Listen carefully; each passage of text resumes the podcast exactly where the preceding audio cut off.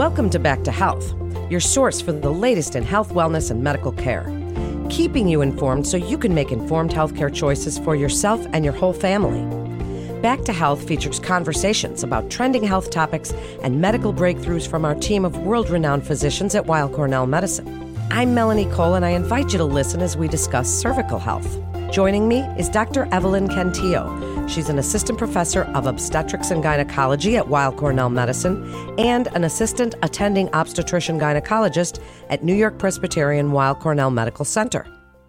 Dr. Cantillo, it's a pleasure to have you back with us again today.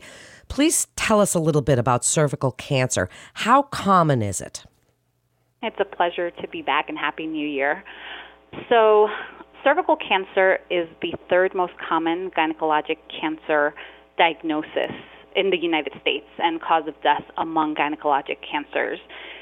In the United States, approximately 14,000 new cases of cervical cancer are diagnosed, and there are a little over 4,000 cancer related deaths that occur each year. In some parts of the world that are considered resource poor, cervical cancer is actually the leading cause of cancer related mortality among women.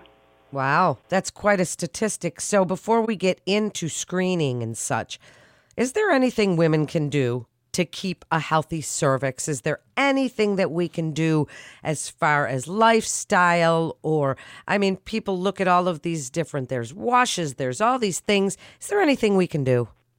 You know, I think gynecologists will always say the vagina is a self cleansing has its own self cleansing mechanism. So there are no washes or anything to do. I think the best thing to keep a healthy cervix are to maintain routine gynecologic visits, so visits with a gynecologist, as well as using barrier contraception, such as condoms.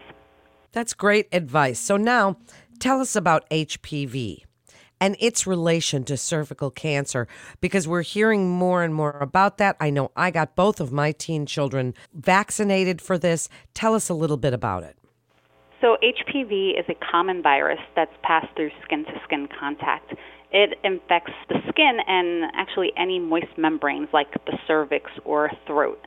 It is sexually transmitted and it actually gets classified into either a low risk or high risk. When we think about low risk HPV in relation to the cervix or gynecologically, let's say, that we're thinking about genital warts, while the high risk HPV are the ones that are virtually associated with all cases of cervical cancer. Within the high risk category, there are two HPV strains that account for about 70% of all the cervical cancers associated with HPV. Well, then tell us a little bit about the current guidelines for pap smears and cervical cancer screening. As a woman in my 50s, I mean, we got our pap smears every year back then, but not now so much. So tell us a little bit about what's going on in this direction. I know it's a little scary when recommendations start changing after you've been doing things in a particular way for so long. But right now, our major medical societies that guide pap smear guidelines recommend that the age to start pap smears in immunocompetent women, so women whose immune system is not suppressed either because of medication or illnesses such as HIV, the age to start pap smears is 21 years old.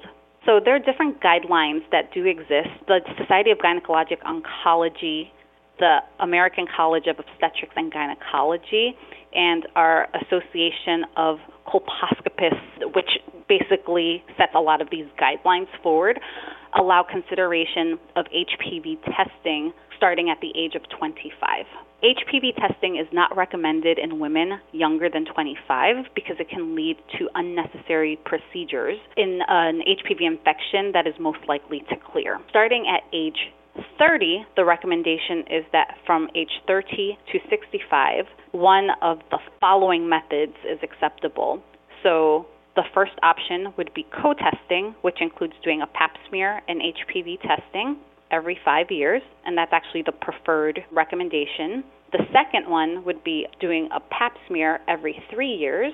And lastly, you can consider just primary HPV testing every three years for women over 25. And so that would be just doing HPV testing without the pap smear.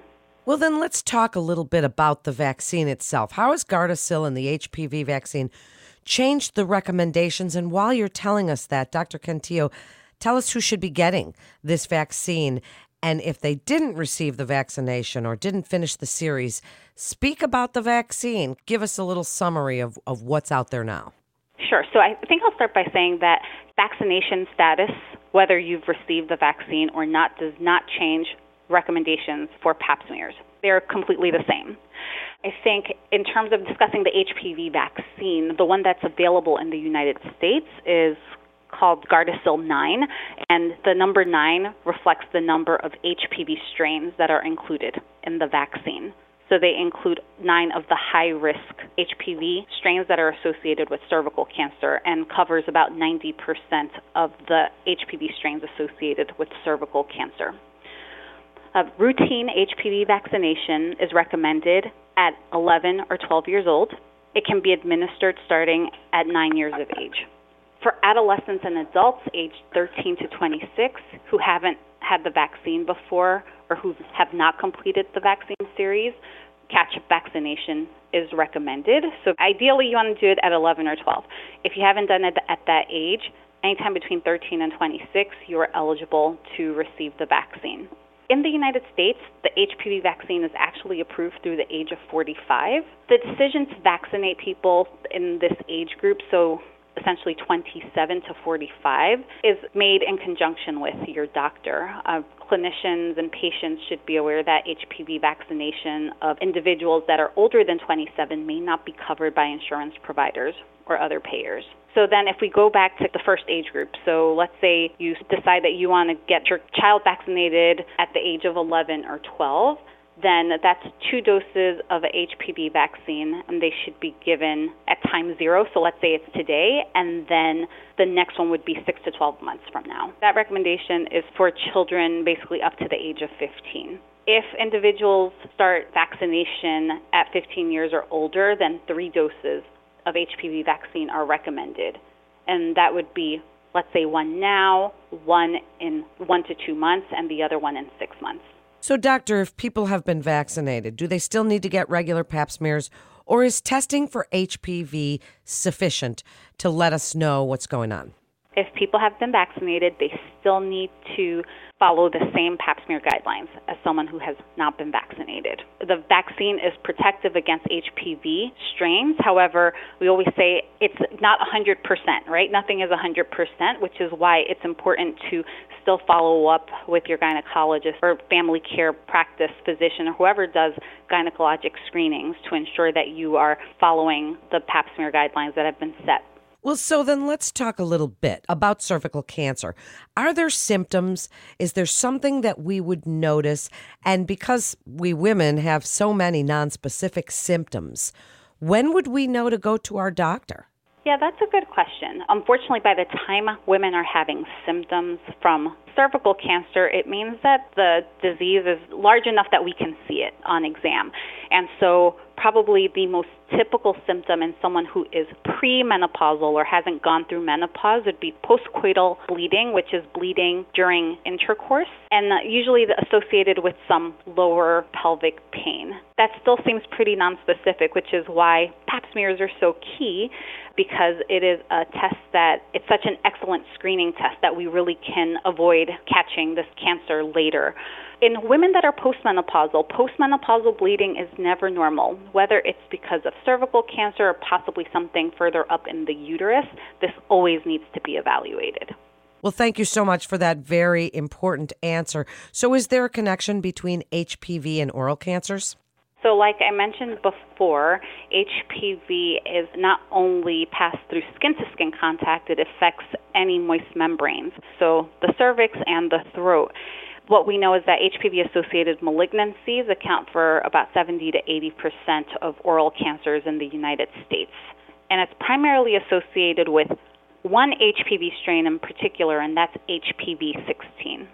So, as far as counseling patients, Dr. Cantillo, and addressing their concerns, and I know I did this myself with my gynecologist, what advice do you have for patients that are asking for a pap smear to ease their fears, even though maybe the year before or two years they'd had their pap smear, they've tested negative for HPV? I'm one of those women. I asked my doctor, well, why can't I have the pap smear anyway, just to ease my fears?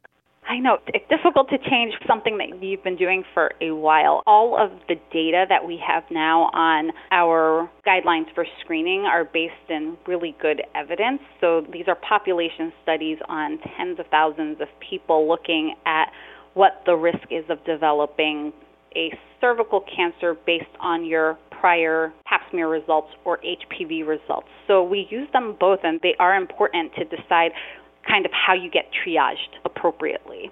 So just know that it is based in a lot of data and there is also something to be said for the harm in oversampling sometimes when we know that it will not change any outcomes. Dr. Cantillo, this information is so important for women to hear. Before we wrap up, What's new and exciting in the field of gynecologic oncology? Any game changers you want to discuss or tell us about? And also, while you're doing that, please wrap it up for us with your best advice for women about the HPV vaccine and cervical cancer and everything we've discussed today. So I think in terms of new and exciting with regards to cervical cancer, I think we're always trying to be better about not just screening, and I think we do an excellent job of screening in the United States with regards to cervical cancer. Pap smears completely transformed our ability to catch disease early and prevent unnecessary death. You know, once someone has this diagnosis of cancer, figuring out how to treat them is always something that we strive to be better at. And I'd say in the past year, there's been some exciting data about immunotherapy in certain types of cervical cancers that express a certain type of protein. And we have medication that may demonstrate durable anti tumor activity. And so that's still being investigated. But that's pretty exciting because we're always trying to be better. And so I think as we start wrapping all of this up, screening, screening, screening is really important. Having a good relationship with your gynecologist goes really far in allowing you to have some type of ownership over your health.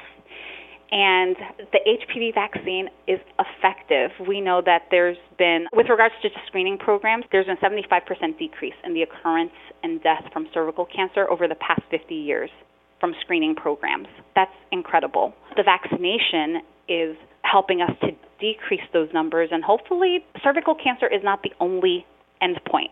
There are pre cancerous changes that can occur in the cervix that need to be treated. And if we can prevent these precancerous changes, we can hopefully spare some young women from having to undergo procedures on their cervix that could possibly affect their fertility later on. It is a large net that we cast with these screening and vaccination programs. So please get, if you have children, please get your children vaccinated at the recommended age. If you haven't been vaccinated, are between the ages of up to the age of 26, please ask about the HPV vaccination.